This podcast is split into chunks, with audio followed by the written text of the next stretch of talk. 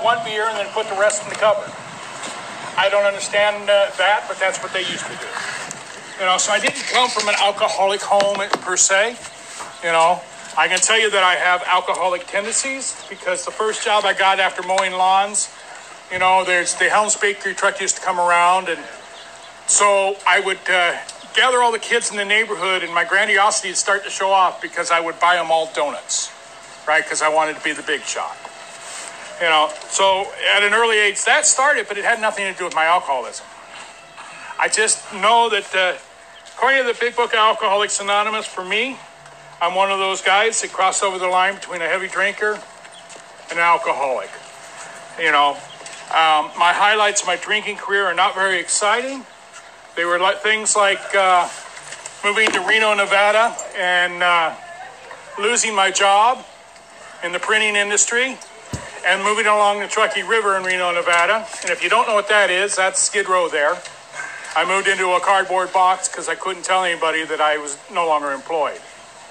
You know, because I got ego going. You know, and I lived on Skid Row for nine months. What I did learn on Skid Row in Reno, Nevada was that uh, I learned about that first drink of the morning. I don't know if you've all experienced that one. And one where you decide whether you're going to drink it. You decide, you know, if I drink this one, it's going to kill me. But I also think to myself, if I don't drink it, I'm going to die anyway. So I take it. You know, I learned about those drinks. You know, um, you know, I'm gonna. I'll be a brief talk about. I mean, my drinking career wasn't very exciting.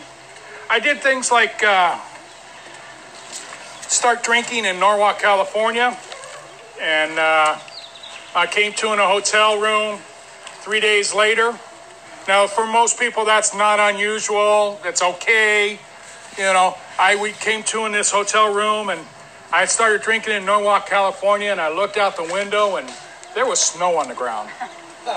Now, that's a little interesting if you're drinking in Norwalk, California, how there could be snow on the ground.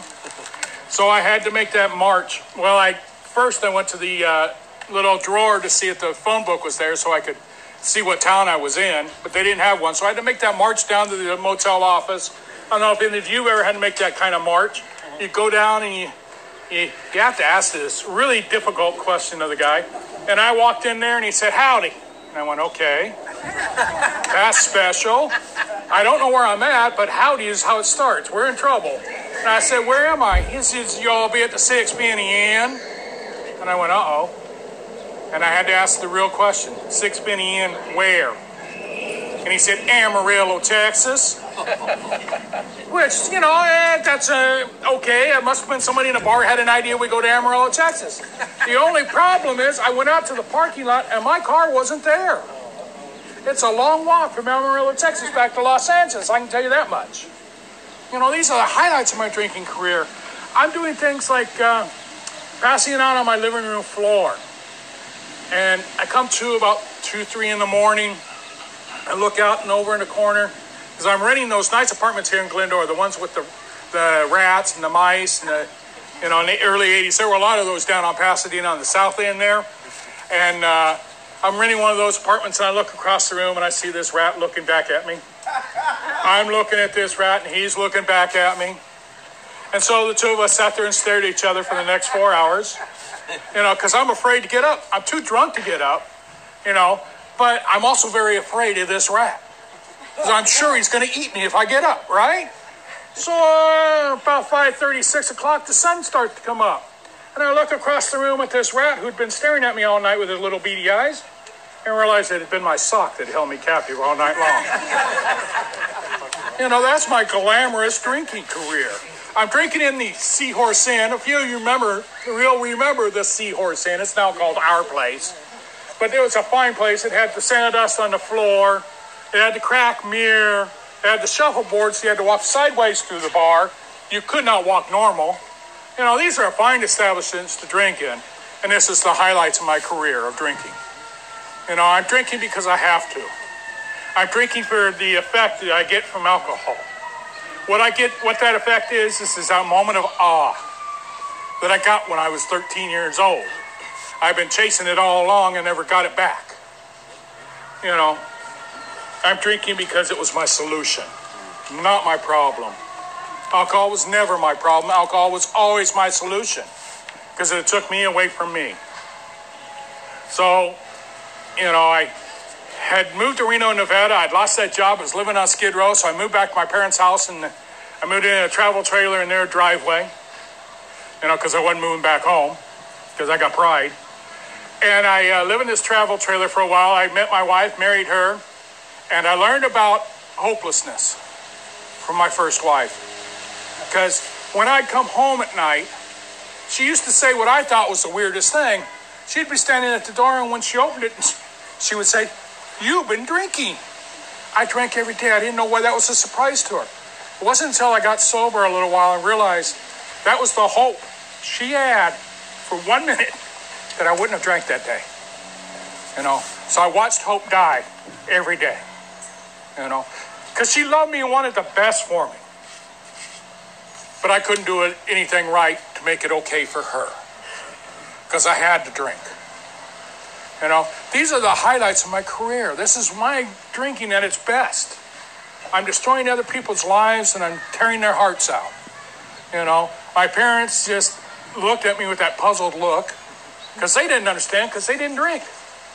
You know, my family, for the most part, had abandoned me. Now, today I get to be a good brother. In June 5th, 1984, I came to in that travel trailer because my first wife left me finally. Thank God she did. She deserved better than me, you know. Um, I'm living back in that travel trailer in my parents' driveway because, of course, again, I'm not going to move back home because I got pride, you know. But I've got their electricity by plugging into their socket. I've got water because I took the garden hose and connected it to the trailer, you know. But I'm not living at home, right? You know, I came to in that travel trailer in 1984 on June 5th. And I would love to tell you it was a glamorous day that day, and it was a sunny, bright day, and it was beautiful outside. I can't tell you that because I don't know. What I can tell you is I hated that person that I was seeing in that mirror in that trailer that day. I don't know if anybody else had that look in that mirror. You know, I used to sit in the seahorse inn and talk to the guy in the mirror a lot. But I was sitting in that travel trailer and I was looking at that person in that metal mirror with absolute disgust. I'd become everything I didn't want to be. I'd hurt all the people I could ever hurt that were important to me. You know, I lost the job in the printing trade again due to drinking. Now, if any of you are printers, you know how hard that is to do. Because when I first started in the printing trade, our Coke machine at the, at the plant had a button for beer. Right? So how do you lose a job where button for beer exists? But I was able to do it. I drank it away. You know, I hear people say I lost jobs, I lost it. I didn't lose any of those things. I gave them away. I drank them away. I let them have it. I let my I let my first wife go. You know, because I wasn't capable of being a good man. Know, that's alcoholism its prime for me. So on June 5th, when I came to in that travel trailer, I made a fatal mistake. I called my oldest sister. She was the woman I absolutely hated the most in my life because she was just like me right? So on June 5th, I, I called her and she said, Dave, you go to a meeting of Alcoholics Anonymous, and she hung up the phone. That's my Eskimo. She came down from uh, where she lived to take me to my very first meeting three days later. Now, that doesn't sound like much, but she lived in Seattle, Washington, right? She got sober and started to change her life and wanted to help her brother. That's the miracle of Alcoholics Anonymous. That's what I get at Alcoholics Anonymous. You know, Fast forward. I have now spent 38 years in Alcoholics Anonymous, and I'm in the middle of building a house so that she can come live with me because she has Alzheimer's and dementia. Right? That's the gift of Alcoholics Anonymous. That's what I get to do for her because she was my Eskimo. You know, because of men like you and women like you, you taught me how to become a good father. You know, when my son uh, wanted to marry his wife, he came to me and asked me to come to Idaho so I could meet her before he would ask her to marry her and get my approval. I don't know what he had done if I'd have said no, but, you know, it was that important to him. I was the first person to hold my granddaughter because that was important to him. If I had not gone to Alcoholics Anonymous, that would not have happened. Because the minute Alcoholics Anonymous told me, Pay that child support on time. Pick up that boy when you're supposed to pick him up. If you got something to do, make sure he's included. If he's not included, don't go. That's what you taught me. And that's what I learned to do in Alcoholics Anonymous. You know, I have a life that's just absolutely amazing. Today I got to go to Chino Prison with uh, my friend Lynn here. We were going to visit his nephew, right? The nice thing is I got to leave Chino Prison today. you know, my behaviors and actions should have kept me there. But because of Alcoholics Anonymous, I got to come home today. I also got to get talk to a man who's serving life and asked me to sponsor him. What a gift. You know, if you've been to prison, you understand the, the importance of that, that a lifer is asking you to help them, right? What a gift. You know, I've been able to serve on a lot of boards and committees with a lot of these people in this group tonight, you know, and I've loved every minute of it. I love being a member of Alcoholics Anonymous to my core. Because Alcoholics Anonymous, I'm a good human being. Because Alcoholics Anonymous, I can look you in your eyes. I don't know about you. When, when I was new, I knew you by your shoes. Literally, if you changed your shoes, I didn't know who the hell you were because I didn't have enough self worth to look you in the eye. You know, I get to be a retired person today. I don't know. I, I got a working wife, so maybe that may just makes me a functional alcoholic. I'm not sure which. Know, I'm married to a 41 year Al Anon. She's the most wonderful woman that I could ever have been married to. And that's a gift to Alcoholics Anonymous. Because of my own behavior and actions, I destroy relationships. But because I understand if I apply the traditions in my life, my life gets better. My household gets better. My job gets better. If I work these steps and clear up the wreckage of my past, my life gets better. So if you're new to Alcoholics Anonymous, what I can guarantee is what they told me when I was very new. Waterfront Mac walked up to me in the first speaker meeting I went to, and he told me, kid, you don't ever have to drink again if you don't want to. And he said, even better, kid, you don't ever have to drink again even if you want to. Right? That's a gift. I got a freedom on June 5th, 1984. I came with the gift of desperation. I don't know if you all know what the original name of Alcoholics Anonymous was. It was a group of drunks trying to get sober. That was our original name for this organization. I call that God, a group of drunks. You know, I have a whole different other definition of that too, but you know, because Alcoholics Anonymous, I found a power greater than myself that restored me to sanity and dignity. You know, I can look in the eye. So if you're new to Alcoholics Anonymous and no one has told you that they love you, I just did. Thank you. Yeah. All right. Now it's time for the seventh tradition, right? Or did we already do that? You got it while I was. All right. Well, then that brings us to the big speaker of the night, the big kahuna. He's even wearing a hat for you. Yeah. Hank. I love you, brother. I love you.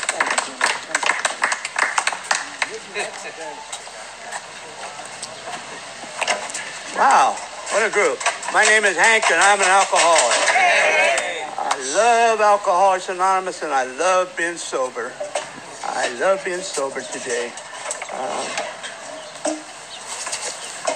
I'm uh, right now. I'm trying to figure out what version my head is trying to give me tonight, and uh, you know, I think it's right around version 15 or 16. So, uh, uh, you know, I uh, on December the 21st of 1982, I found myself backed into a parking spot at the 502 Club. I was invited by a lady that was my Eskimo into this program. Uh, we call her California Kathy, and uh, she told me to meet her at the 502 Club. It was a newcomers meeting. And I have my car backed into this parking spot at the 502 Club, and I'm watching the comings and the goings. And uh, I was a connoisseur of programs at this time in my life. Uh, I was a circuit patient, if you will. And, uh, uh, I used to I used to vacation in hospitals and institutions, and uh, a lot of people go to you know to Hawaii and Maui and all that. You know, and, uh, I used to just check into a hospital, and um, but uh, I'm I'm sitting in this car, man, and I'm looking at all these people coming in. Guys are hugging guys, girls are hugging girls. Everybody has a grin on their face, and uh, and you know I I just I was baffled by the whole thing. I just how is a place like this ever going to help a person like me? And uh, before I get in, into that meeting, I'd like to take you back a little bit in time and tell you about a 16 year old kid, me. And that was my very first exposure to the program of Alcoholics Anonymous. Uh, I grew up, uh, I got kicked out of high school when I was 16. My parents went through an extremely bitter divorce, and our entire family just disintegrated. We all just went in different directions. And um, uh, I'm uh, living in a little apartment complex. Excuse me, Hank. We're going to wire you a little closer because we're getting more background noise here. You're getting background noise. Yeah, to get you. Get me wired here. All right, I uh, back at I, I'm 16 years old, and uh, I kicked I got kicked out of high school, and um, uh, I was take I took up residence up in La Crescenta in a little duplex with a friend of mine, and uh, I'd been up for six or seven days without sleep, and uh, you know, and uh, been doing a lot of uh, other chemicals, and I, I I'm smoking some wacky tobacco, and uh, I got this tumbler, tumbler of Ripple wine, and uh, and uh, I'm I'm sitting on my front living room sofa, which was the front seat of a '55 Chevrolet, and. I have a color wheel on in the corner of the room, and the room is just changing colors. And I'm just sitting there listening to a Rolling Stones album, the Aftermath album, and I'm contemplating the meaning of life. And, uh, and, um, and uh, there was a, you know, my brother Stan, one year older than me, he, he, there was this building right across the street from where I was living. And it was weird, you know guys, they would show up in droves and they would take up all the parking in the street and and they were just it was weird, you know. They were everybody was hugging everybody and and it was just a it just baffled me what was going on there. And uh, my brother Stan on this one Friday night, he shows up at my front door and and very cordially I I hand him an, a little wacky tobacco and I gave him a, a glass of Ripple wine and uh, you know, and, uh, I was hospitality there, and uh, and I, we look out the door, and those people started showing up, and uh, I asked Stan, I go, Stan, what is that across the street? There was no sign, there was nothing to indicate what it was. He knew. He says that is Alcoholics Anonymous, and I go, wow, that's heavy, and uh, and. Um, we decided we're going to find out what's going on over there. And they all filtered inside, and uh, we decided to take our glass of Ripple wine and our, our little wacky tobacco, and uh, you know, we went over and we sat on the side of the building, and I can remember with clarity as if it was almost yesterday. We sat there listening through the wall to hear what was going on inside that room. And I remember this lady saying on the other side of that wall where I was I was listening, she said I wanted to commit suicide, but I didn't want to make a mess. And all I heard in that room was laughter. People just broke out and roared in laughter. I looked at Stan and he looked at me and I go, wow, man, that's heavy. And, you know, and that's the attitude I found myself sitting there in that car on December the 21st. I had all this contempt for this program called Alcoholics Anonymous. I knew if I tell these people I really want to just die, all they're going to do is laugh at me. And uh, I walked, I got somehow lifted out of that car and into that meeting setting. And um, I sat down next to Kathy I got the shakes so bad I couldn't write my own name. I have a yellow glow, and uh, I get, couldn't get a cup of coffee from the coffee room because I was shaking so bad I couldn't even write my own name at the time. And uh, And, uh, you know, anybody came up to me and, uh, you know, tried to greet me, uh, they go, how's things going, Hank? And I go, fine. Everything's fine. Everything's fine. I'm cool. And, uh, and uh, I, I sat down at that table, man, and Kathy laid her hand on top of my hand, and she says, Hank, you're home. You're okay. It's going to be okay, man. It's going to be okay. And uh, I don't know why, but I looked up at the front of that room, and there was a podium, something similar to what we have here tonight. And, uh,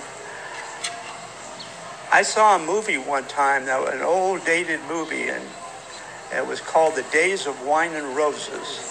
And in that movie, there was a meeting of Alcoholics Anonymous, and I remember somebody getting up at a podium and talking. I don't know why it was any of importance to me, but you know, I go, Kathy, have you ever been up to that podium and talked? And she said, Hank, you stick around here long enough, maybe someday you'll be up there.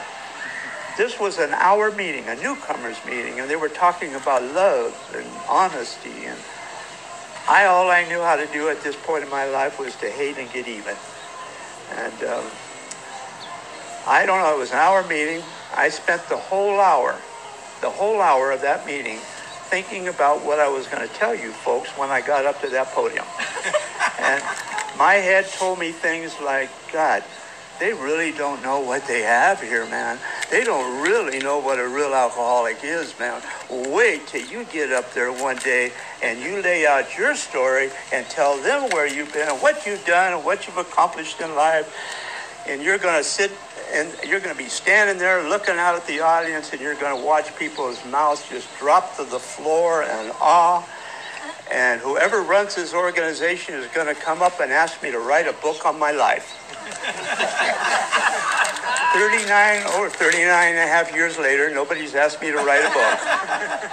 I'm just a drunk amongst drunks. And um, uh, to digress a little bit, uh, I um, when I uh, early on after I was about uh, 21, uh, 20, 21 years of age, and I got the first real job I ever had in my life.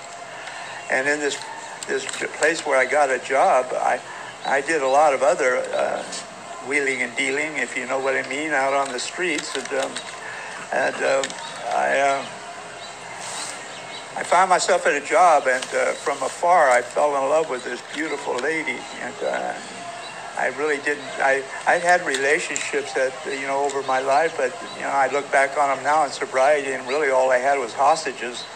And uh, I fell in love with this beautiful lady, and she was her name was Teresa, and uh, uh, Teresa was of Mexican descent, and uh, and uh, her her sister worked at the same place, and she came up to me one day and asked me if I would be her sister Teresa's partner in and her in her sister's wedding, and um, and I agreed, and uh, I went over to in- introduce myself to her family, and I was the only white, the only gavacho showing up at that front door. And uh, I wasn't very socially acceptable at the time, but um, I figured I should get to know Teresa before we go to this wedding. And uh, I started dating Teresa, and uh, I fell in love with that woman, and it was the best thing that ever happened to me in life. And she had a family unit that I, ne- I never had. I just fell in love with that woman. And um, later on, I over a period of time. They used to, I used to sh- show up to take Teresa out on a date. I never told her where I'd been, what I used, how I used to live my life, and all the things I'd done in my past. I never told her anything about that. So she really was going in blindsided. I never really told her about my past. And, uh, uh, but I asked Teresa to marry me one time, and uh, she says she she said she would marry me, but I had to ask permission from her mother and father and uh, they lived in Cypress Park over in L.A. And um, uh, was one big problem. Uh, her mother and father. I, I, was supposed to ask permission to marry her, and her mother and father were from the old country, and they spoke no English. And one of the uh, guy who ultimately became my brother-in-law, cuñado in Spanish, and uh, he uh, uh, he agreed to talk for me, and uh, so I'm sitting in the front living room of this home on, on one couch, and mom and dad come in. They're sitting across from me on the other couch, and he says, "Okay, start talking." and I'm talking, and he's translating what I'm saying to mom and dad. Well, I'm watching mom's head go like this, and dad's head go like this, and I don't know what he's telling them.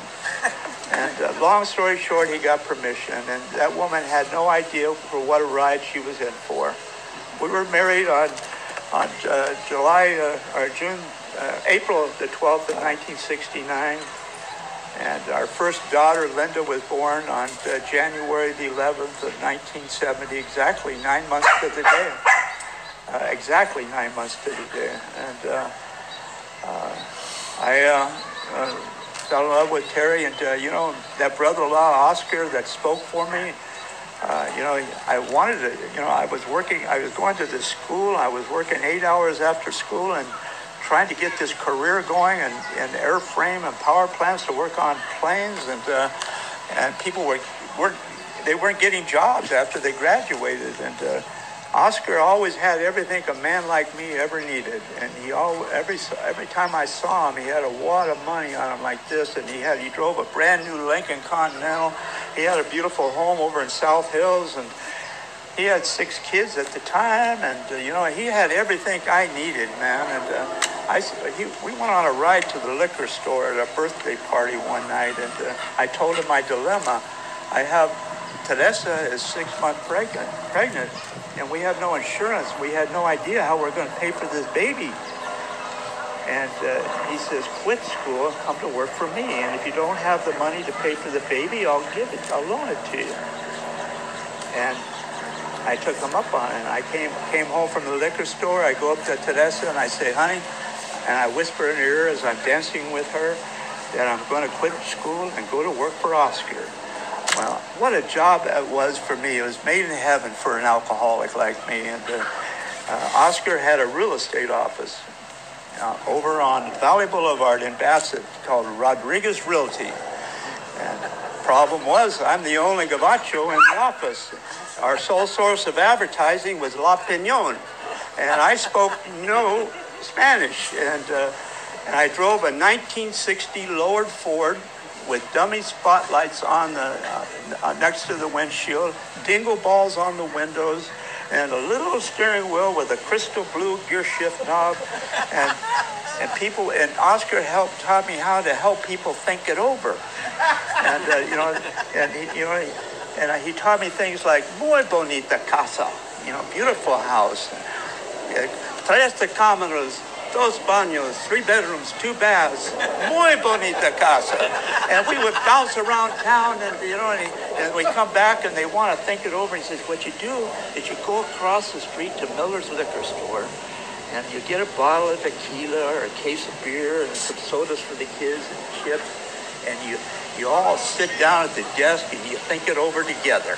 and I can't tell you how many times, man, you know, uh, I'd whip off that paperwork and I'd say, well, let's get this paperwork out of the way. And I had one guy call me up the next day and he says, he says, he found this paperwork when he came to the next morning and he wanted to know where the house was he bought.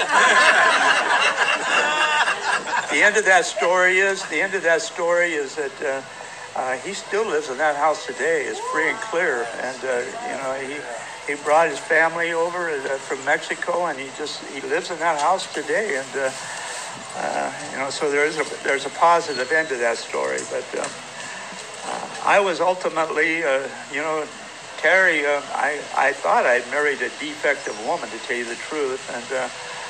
as I shared with you, my, my first daughter was born exactly nine months to the day after we were married. then in the same year, in December, you know, well, right after, you know, the doctor told me I had to be out of the saddle for 28 days. And right after I was able to get back into the saddle again, she got struck down pregnant again. And uh, my, my first son was born in December of the same year. And then the next one was born 11 months later, and 11 months later, another one was born. I used to come home. I used to, I, I used to think, man, I can't even walk in the room and look at her, man. And she gets struck down pregnant, man. I didn't have to do anything, you know. And I come in, and there was diapers from one side of the yard to the other because she did. We didn't have Pampers back then, and there was just diapers, and the wash machine would go and go and as time is progressing, I, am I'm, I'm, I'm drinking pretty much, you know, Terry just didn't understand. I'm finding clients in these bars. I have to go into the bars, man. That's where I get the clients to pay the bills. And, and now I'm getting progressively worse in my disease, and uh, my disease is picking up again. And um, uh, one day I, I find myself, uh, you know, in a bar over in Pomona, and uh, uh, I had cashed a big commission check, and uh, well, it was big at the time. As cacahuates now are peanuts now, and uh, and uh, you know, I get this check, and uh, you know, I'm partying all. I started at like 10, 11 o'clock in the morning, and about oh maybe right around the bartender change, you know, I'm sitting there, and this beautiful lady, she walks in the bar, and she sits down at the end of the bar. And with all my charisma, I tell the bartender, send her down a drink. And she smiled and saluted me. And I slithered down to the other end of the bar and we started talking. And uh, we exchanged phone numbers right after that. And uh, right after my daughter, my, my wife Teresa delivered our, our fourth child, my, my son was three weeks old, I was to go to Terry and tell her that I was leaving. This is not part of my story I'm fond of sharing, but it's part of my story. And uh, uh, I was to tell her I was leaving, and uh, I wasn't to have the privilege to see my kids grow up for the next five years of their life. Uh, I was no longer employable in real estate. I was just drinking day in and day out. And that relationship that I thought was given to me by God, that He finally gave me somebody that understood me, it lasted maybe six months, and we just went different directions. And, uh, I found myself tending bar along Mission Boulevard in Pomona. This was the only job that really made any sense to me because I could get on the same level as the, of the people at the bar, and it just was a job. It was a great job for me, and, and uh, I would call up Terry on a on a on a weekday or whatever, and I'd say, Teresa, get the kids together. It's Linda's birthday coming up here. I'm going to take them all to Disneyland, you know, for Linda's birthday get them together. I'm going to pick them up on Saturday. And uh, Saturday we roll around, and I just stopped by the bar to have one drink, just one, and never made it. And this didn't happen once or twice. It happened numerous times to the point to where Teresa wasn't even taking my calls anymore. Somehow, through all this mess, one of the people at the bar t- told me one time, he says, Hank, you're going downhill quick you need to get some help. And I, I found the first place that I vacationed at a little house, a little hospital over here at the end of high, uh, Highway 39, going up into the canyon. It used to be called Sierra Royale Hospital, and uh, I check into Sierra Royale Hospital, and uh, uh, I was a vacation at Sierra Royale Hospital for the next six months. Uh, who would want to leave? Uh, uh, I went, I checked into the hospital with a portable radio like this, and I took the battery pack out and I, I stuffed my my knees inside of the radio, and uh, I would go into the bathroom and, and, and hit off of a joint, and uh, then go to group therapy, man. and six months, man, six months into my vacation at Sierra Royale Hospital, they came and announced to me that my insurance had run out, and I had to I had to go, and. I walked out of Sierra Royale House, uh, Sierra Royale, with, uh, and they introduced me that first time, you know, uh, to a meeting right across the street, which is still in existence at a Denver location. Roman is very active in it. Uh, uh, the beanbag meeting used to be right across the street from Sierra Royale, uh, and they actually had beanbags but they would medicate us patients and walk us across the street. And after the meeting was over, we couldn't get out of the beanbags. and yeah, true story. And uh, you know, there was a guy never named Tom Christensen. He was uh, uh, he worked with the National Association of Alcoholism, and uh, he. Um, he would come up to us patients and say, "What did you think of that meeting?" I go, "Those are great stories, great stories, man. You know, they had some good stories." And um, anyway, I get checked out of uh, Sierra Royale Hospital. I got a big book under one arm and my luggage in the other. And I'm walking down Highway 39 into Azusa and did the first thing I know how to do. I walk into a bar. I set the big book up on the bar, my luggage at my feet, and just thought out my next move. And as time progresses, now I'm I'm, I'm drinking day in day out, and um, and uh, somehow, some way, I, I finagled my way into working at a company. I still had a real estate license, and I worked myself into a uh, becoming a, a, manager of a, a, large mortgage firm down on Wilshire Boulevard, and uh, I did very well very quickly. I, I had maintained about six, seven, eight months of sobriety, and uh, I, I, I'm doing very well. And um, I called Teresa up one day, and I told her, I says, I'm sober, and uh, I, I've got a great job, and uh, do you think I could come and see the kids? And she invited me over to to dinner. I guess she just wanted some more pain in her life, and uh, but I walked into that house and those four kids, especially the two youngest, they didn't know even know who I was. They didn't know who their father was. And um, I, uh, I worked my way into their life, and uh, and I've just brought havoc back into their life. And that job I did so well at, uh, right around somewhere right in 1981. Uh, I got a call into the, you know, the CEO's office and the entire executive committee of this corporation was sitting around this table and they gave me a, an ultimatum. I, I, was told that uh, you know I had to quit drinking on or off the job or I had to resign. And I knew that Terry was you know calling them and telling them I wasn't coming home two weeks at a time. I was disappearing a couple weeks at a time. I knew she was calling them. And um, so I, I told them what they could do with their job. And uh, I walk out of that uh, building thoroughly convinced that I'm going to turn around after I resign. And I'm going to turn around, and as I get to my car, I'm going to watch that building collapse. And, uh, you know, they, they don't know what they're doing. I went on a quest, you know, to show everybody what they were doing to me. And uh, I was, I went, I started, I got a large severance check and I started drinking day in and day out. And I'm, I'm going in in a, in a similar how I'm dressed today and with a briefcase into the different motels every night along Mission and Holt and Pomona. I'm going to a different one every night because I don't want them to find me. And I, but I want the people of the hotel or motel to think I'm on a business trip. And I just go in and watch Gomer Pyle reruns or whatever. And, uh, and uh, one night, uh, you know, I'm, I get very ill and I started throwing up a lot of blood. And uh, uh, I was putting chemicals up in my veins, up my nose, down my throat, drinking all the, I was drinking a quart and a half of tequila a day. And, uh, and I was trying to get there, wherever there is. And uh, somehow through all that mess, I, I found my way home. And I walk into the house, and Teresa and the kids were not there, but they were to come home and find me in the bathroom in a pool of blood. I was virtually drowning in my own blood. I got carried into a car by one of my nephews, and they took me over to Queen of the Valley Hospital. And uh, from the time I came into that hospital, uh, there was a doctor named Dr. Ben Bonacio, and he had to be the surgeon on call. Dr. Ben looked down at me and says, Hank, he says, we only have one chance to save your life. I have to go in. The blood is coming out faster than we can put it in. They were to give me 25 pints of blood in surgery. I went in, I lost all vital signs twice in surgery, and I went into a coma for 10 days. And they called Teresa up and told her that the end was imminent. It's time to come.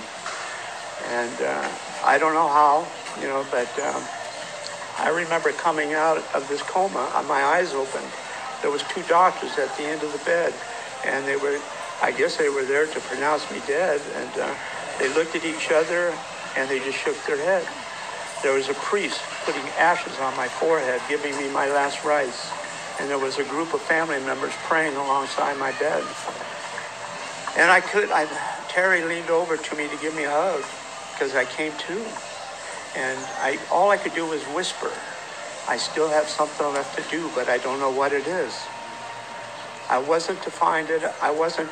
That was August the 1st of 1981. My sobriety date is 12-21 of 82. So I had another year and four months of trying to prove that I could drink like a human being, and it just didn't work. And uh, what ultimately was my bottom was the time on just about December, the 7th of 82, I asked the kids to give me lists of things that they wanted for Christmas and write down 10 things they might want for Christmas. And um, I, uh, I, I decided I borrowed $1,000 and I'm going to go Christmas shopping. I leave to go Christmas shopping and I just stopped off at the bar to have one drink. Two weeks later, I'm waking up in the back seat of my car. I'm in, the parking lot of the bar that I was at the night before. The crew is coming in to clean up. My head is going, God, if I could just get in and get one down, everything will be okay. I'll be all right. Just need to get one. I'm reaching in my pockets. The money's gone. The keys, I, I don't have my keys to my car. The owner took them away from me and put me in the back seat of the car the night before. I reached in the back pocket and I found, all I found was those four lists and I never knew. I knew I had never bought one present. I was to go home that day. I was to go home that day and walk into a house and I know that each one of us has probably seen it once, at least once or many times. Those four kids, their eyes were looking back at me. That wife, that 110 pound non-drinker, she was looking at me. They never said a word. Their eyes said it all. Why did you even come back? Somehow, through all that mess, I, um, I, I sat down in a chair. I, I tried to open a can of beer or a bottle of beer. I didn't drink it. I, I, I reached out for the phone and called Kathy. Kathy, you know, I almost hung up the phone without ever telling her the purpose of my call. What time do I have to end this? What's that? 45 minutes from the time you start. So. Okay. okay. Um, anyway, I, uh, I, Kathy, before I hung up the phone, says, Hank, you can't do it by yourself. And she invited to meet at newcomers meeting at the 502 Club. About 60 days into that first adventure into Alcoholics Anonymous, with all the contempt that I had at that time, I knew this program wasn't going to work. I was given God 30 days to get, keep me sober for 30 days, and everything will get back the way it should be. The kids will be back on my good graces. And every the wife will understand that I'm doing something for my alcoholism. I'm going to AA. And uh, about 30 days into my sobriety, I was introduced to a man that ultimately became my sponsor and took me into the journey of Alcoholics Anonymous. His name was Waterfront Mac. Waterfront, Waterfront Mac became my sponsor for 29 years before his passing. And uh, Waterfront Mac, uh, you know, I was not a quick study. I wasn't a quick study. I, I two-stepped this program for maybe a couple of years before I finally grasped the, the necessity to get the steps and do them in order. Matt came to me one day and he says, Hank, all your life, man, you've been like, it's been like you've been driving around in a station wagon and all this stuff you've been doing all your life and all this pain you've been causing other people, you've just been throwing into the back seat, in the back of this station wagon. And here you come pounding into, driving into AA and you slam on the brakes and all that stuff that's in the back of that station wagon is going to come up and join you in the front seat. And he says, if you, if you don't get into these steps, if you don't get a home group, and if you don't, you know, you have a sponsor, you know, call me on a regular basis and you do what we, you, if you want what I have, you do what I do and you go where I go. It's very simple. If you look around this, if you're new or relatively new, look around here and you'll see people that have worked this program for years. If you want what they have, go where they go. Do what they do and you'll find what they have. But, you know, I, Mac took me aside one day and he says, you've been trying to think yourself into sobriety for a long time. How is that working? And I go, well, that stinking thinking was creeping in. And he says, uh, why don't we try doing the steps in order? And I got into the journey of Alcoholics Anonymous within the 12 steps, where I was discovered that I almost killed an innocent man, me. And um, I, uh, I found out, and uh, I, I, get to associate myself with many guys that, you know, have some have more sobriety than me, and some have a little less than me. Uh, you know, it doesn't matter. Uh, I tell you, I, I share this uh, out of fondness for a lady that wasn't even in the program. I, I love talking to people today because I never know where the message from God is going to come from. And uh, there was a lady that lived just very close to where I live in the same development where I live. And uh, I would stop and talk to Gracie. Her name was Gracie. Her name was Gracie. And I would stop and talk with Gracie. And she was, at the time, in her late 80s. She passed away right around her, somewhere in her early 90s. And I was talking, she's a very articulate lady, very articulate. Always seemed to have a great message. And uh, I sat down on her living room sofa one day, I'm talking to her, and she says, You know, Hank, she says, today we're the oldest we've ever been. And paradoxically, we're the youngest we're ever going to be. It's all about today. And this lady isn't even in the program. And it is all about today. What an easy, simple concept of this program. Living one day at a time. I was a victim of the world. I was to find out through the 12 steps of Alcoholics Anonymous that I was only but a victim of the world the way I see the world. I found I found that in step one, the principle of step one was honesty. I had to get honest with myself for the first time in my life. It ultimately became teachable. Uh, I, in step two, you know, the principle is hope. Going into AA meetings, I found you know, through hearing other people's experiences, I found hope that I didn't have to live the way I was living anymore. That there was there was hope on the horizon. And three, the principle is faith. Faith that a power greater than myself can restore my life to some kind of measurable insanity that I get to turn my will and my life over to on a daily basis. And courage in step four, courage to take a look at myself for the first time in my life to put it down pen to paper and look at myself for the first time in my life. And step five, having some integrity with sharing it with another human being, you know, and really identifying who I really am, uh, who I am. There's in step six is willingness. I had to get willing. I had to get willing to accept, become entirely ready to allow God to remove everything that was blocking me from my spiritual growth. I had to develop the willingness to let God get me closer to Him. And uh, step, you know, step seven, we we developed some humility. And step eight, brotherly love. Step nine, we give justice to all those people that we've harmed in our lives. Step 10, perseverance, persevering even no matter how rough it's getting along the path. Step 11, through prayer and meditation, I get to improve my conscious contact with a power greater than myself. And 12, being a service. What a joy it is to be a service today and have the, the desire to just help another human being.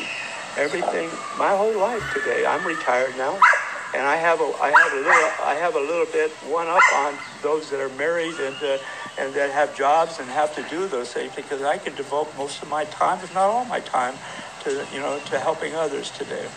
That's what I get to do, and I enjoyed the heck out of it, man. And uh, those four kids that uh, that I abandoned with uh, when they were small, my youngest son Mark, that was three weeks old when I left him.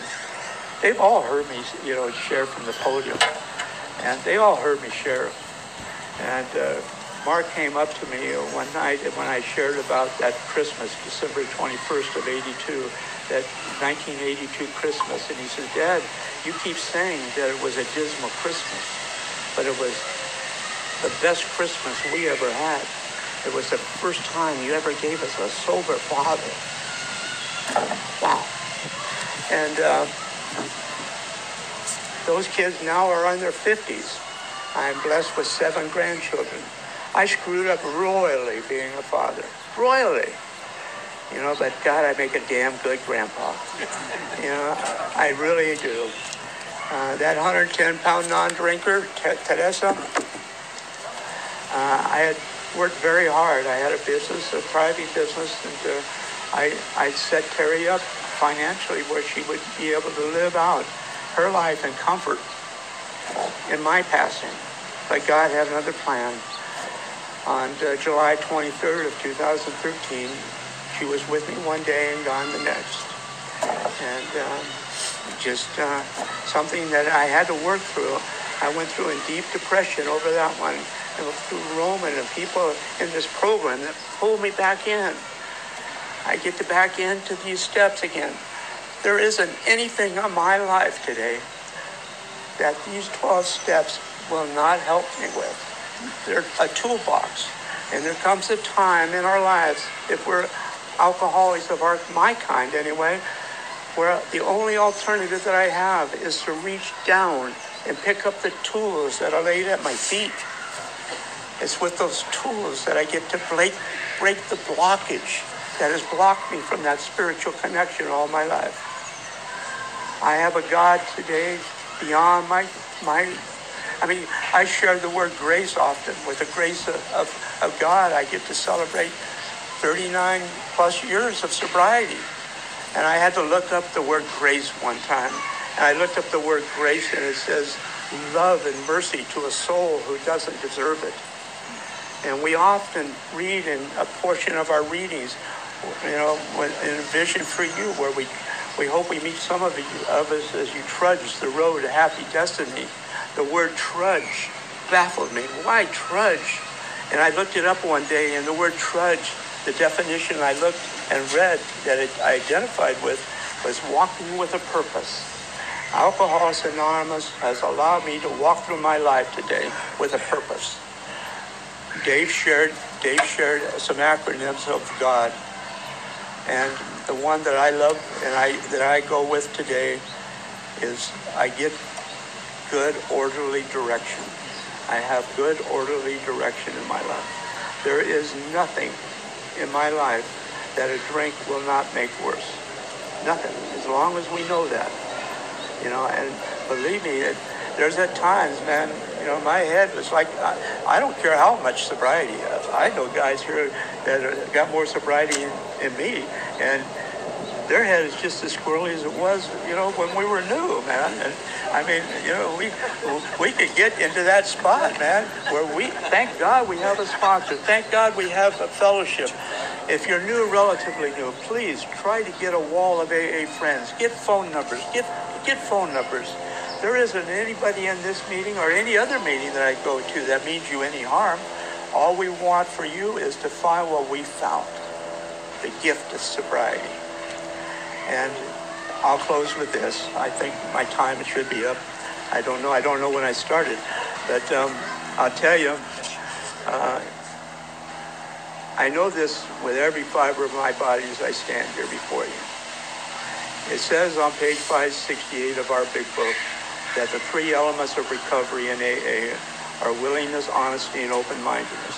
If I get willing, maybe for the first time in my life, to get honest with myself and become open-minded to the fact my way isn't working or my way wasn't working.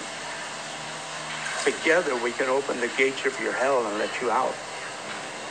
And the very last paragraph of that page says there is a principle a principle that will keep a man like me in everlasting ignorance, everlasting ignorance for the rest of my life.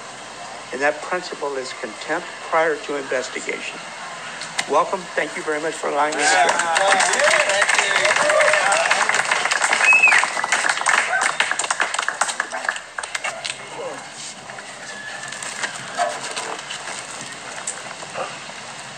All right, well, let's thank the Hank one more time.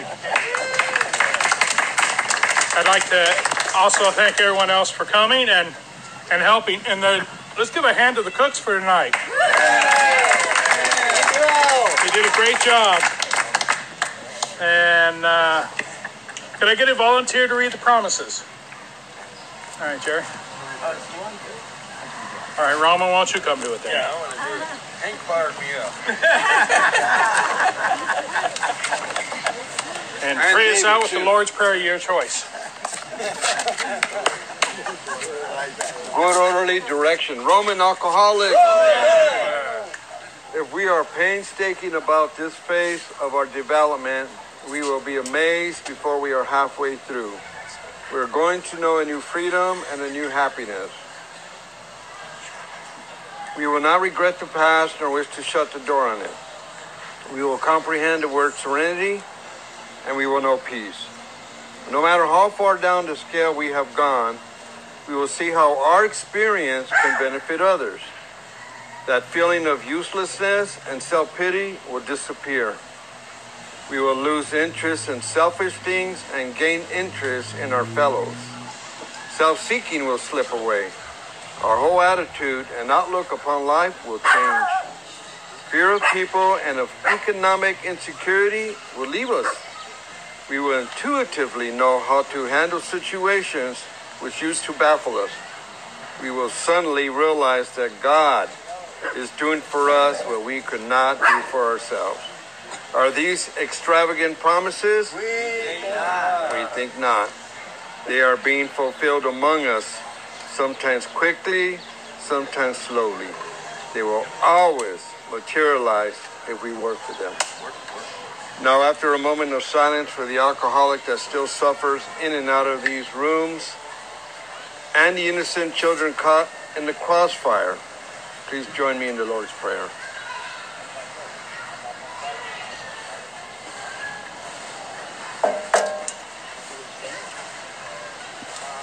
Our Father, Our Father, who art in heaven, hallowed be thy name.